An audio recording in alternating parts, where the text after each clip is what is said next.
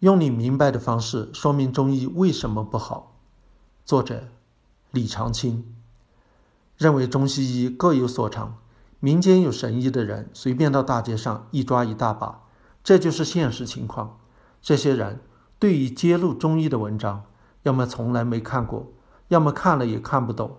那么我今天就用一种谁都能明白的方式讲讲中医为什么不好。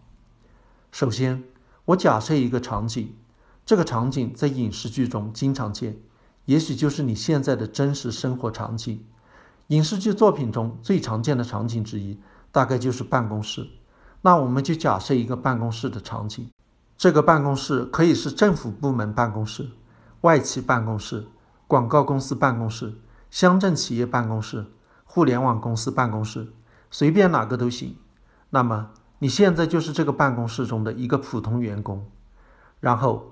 我假设你在这个办公室中有一个同事，这个同事因为和老板是亲戚，所以比你入职早，也比你和老板关系好。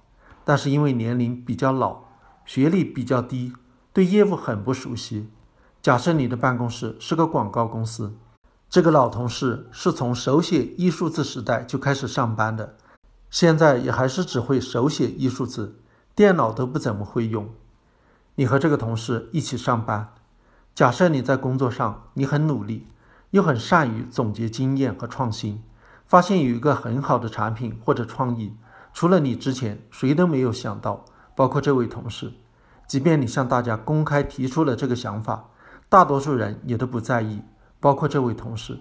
这位同事不仅不支持，还认为你这是天方夜谭、歪门邪道，时不时就要向领导打小报告，说你不务正业。不好好练手写艺术字，最终经过不懈的努力，你的产品终于做出来了，获得了专利，为公司带来了巨大的收益，甚至拿了国际大奖。这个时候，那位同事突然跳了出来，说这个创意是在他的启发、帮助和领导下才实现的。尽管你的功劳很大，但至少要分他一半。你在某个大会上发言时，提到感谢全体同事的鼓励和支持。也成了承认他功劳的证据。这还没完，从这以后，这位同事就盯上你了。以后你做出来的任何成果，他都要占一份功劳，哪怕他什么也没有做，什么也做不了。不过你要是偶尔做错了事，闯了祸，他可不会跟你说话，反而落井下石。事后诸葛亮说他早就看你不牢靠，犯错误是早晚的事，从心底里甚至于天天盼你犯个大错。直接让老板开除你。说实话，这样的同事我从来没遇到过，但据说这样的人真有。假设你就有这样一个同事，请问你会喜欢他、信任他吗？别说喜欢和信任了，扒了他的皮的心都有吧？那么我现在就告诉你，中医就是这样一个偷奸耍滑、见功邀功、见事躲事的同事。为了你能够明白，我们还是以举例子的方式来说明。中医好吹牛，最经常吹的一个牛就是外科麻醉开刀是中医早就玩剩下的东西，号称早在东汉华佗的时候就发明了麻沸散，能给人开刀治病了。众所周知，麻醉术和外科手术是现代医学的两大重要发明。从开始到现在，麻醉和外科早已经不是两项技术，而是上升为两门科学。人们尊敬医生，对医学怀有神秘感和敬畏感。和这两项科学有很大关系，外科手术和麻醉术也已经成为很多危急重症的救命手段。我们大概不会每个人都做过手术，但每个人至少认识一个通过手术转危为安的熟人。那么，中医是从什么时候开始拿华佗的传说来吹牛的呢？其实，华佗并不是中医记载和传说中唯一一个会做手术的，还有一些其他的零星记载，比如做肠吻合术的。导尿的，做白内障的，但这些都没有成为气候，更没有成为中医的常规治疗手段。绝大多数中医还是限于给病人吃草药和针灸这种无创乃至微创的治疗。因为如果没有现代无菌术、输血术以及坚实的解剖学基础，开刀必定是九死一生。古代中医不敢给病人这个期望，也就不敢吹这个牛。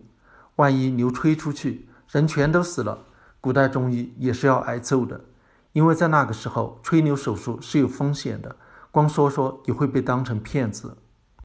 中医开始拿华佗来说事，完全是在麻醉和外科手术已经成为常规，从专业人士到老百姓普遍接受之后的现代。这个时候再拿外科手术和麻醉吹牛，就不会被当成骗子了。同时，也不太会有人真的去找中医做外科手术，也没几个人较真让中医再把麻沸散发明出来。这个时候吹牛才是最安全的。当然了，外科和麻醉也会有意外事件，医生和医院会有医疗事故，这些固然和中医没有关系，却可以被中医拿来当做嘲笑现代医学的武器。你说？中医像不像那位一肚子坏水的同事？要是华佗是古代的，说服力不强，那我们再举一个现代的例子：青蒿素。青蒿素是近几十年来中国本土科学获得的第一个诺贝尔奖。获奖人屠呦呦声称，青蒿素是受中医典籍的启发，也让很多中医兴奋不已。有很多人从各个角度论证了青蒿素的发明，其实完全是依赖现代科学手段。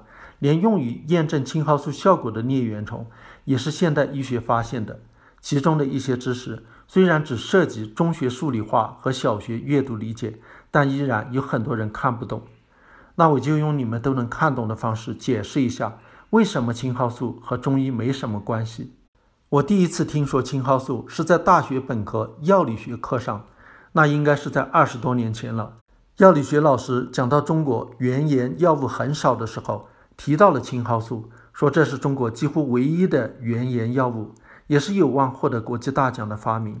而屠呦呦获得拉斯克临床医学研究奖是二零一一年，获诺贝尔奖是二零一五年。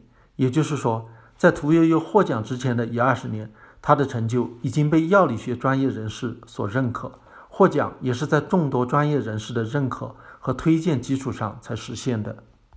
可是，在屠呦呦的成果获得现代医学专业人士认可之前，并获得国际大奖之前，并没有听到多少中医对青蒿素的推崇，对青蒿素治疗的疾病疟疾也没有什么兴趣。因为通过公共卫生条件的改善，疟疾在中国很多地区已经不太常见。众多民间和官方的国医大师们更热衷于忽悠攻克艾滋病、糖尿病和肿瘤这些更吸引眼球的东西。类似的例子还有很多，比如 SARS 疫情趋缓时上书抢功，渐冻症因为霍金出名，就宣称中医治疗渐冻症小菜一碟。总之，就是无论什么病和什么新技术，在艰苦的研发过程中都看不到中医的身影。一旦硕果累累了，中医就突然冒出来了，或者说自己也能治，还更便宜，或者说那都是自己玩剩下的。而一旦出现难题，不仅不能指望中医处理。反而会被背后捅刀子，因为抗生素耐药，就说抗生素是错误的发展方向；因为肿瘤不能治愈，就说放化疗是谋财害命。这种以偏概全的论调，很多都出自中医之口。中医就像中国民间十二生肖传说中的那只老鼠，偷偷地趴在牛背上，当牛快要到达终点时，用力一跃，成为头名；又像佛学院士嘴里的山顶大师。不管别人费多少力气爬到山顶，他都能在山顶上等人家，但从来没见过他指点哪座山可以爬，也没人见他是怎么爬上来的。或者回到前面，中医就像传说中身边那些能力落后、功劳全占、责任全推的同事，你还觉得这个同事和你各有所长，能力互补吗？如果还这么觉得，大概是天生受虐狂吧。